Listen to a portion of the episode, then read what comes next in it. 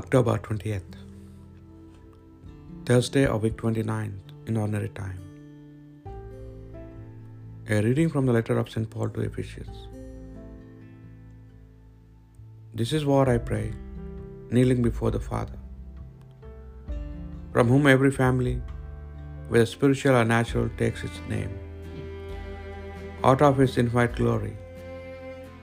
May he give you the power through his Spirit for your hidden self to grow strong, so that Christ may live in you, live in your hearts through faith, and then planted in love and built on love.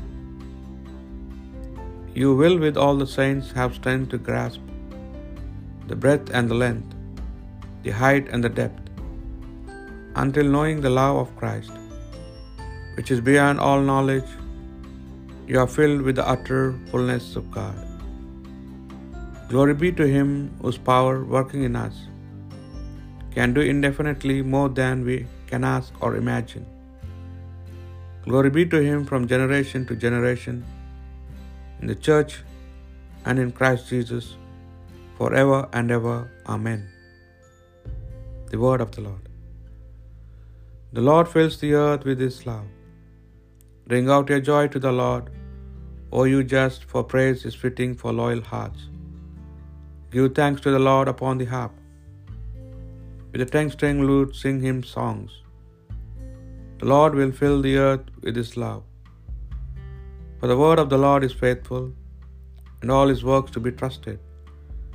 The Lord loves justice and right, and fills the earth with his love. The Lord will fill the earth with his love. His own design shall stand forever, the plans of his heart from age to age.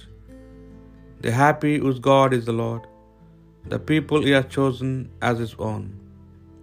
The Lord fills the earth with his love. The Lord looks on those who revere him, on those who hope in his love, to rescue their souls from death, to keep them alive in famine. The Lord fills the earth with his love. A reading from the Holy Gospel according to St. Luke. Jesus said to his disciples, I have come to bring fire to the earth, and how I wish it were blazing already. There is a baptism I must still receive, and how great is my distress till it is over. Do you suppose that I am here to bring peace on earth? No, I tell you, but rather division. For from now on, a household of five will be divided three against two, and two against three. The father divided against son, son against father, mother against daughter, daughter against mother, mother in law against daughter in law, daughter in law against mother in law. The Gospel of the Lord.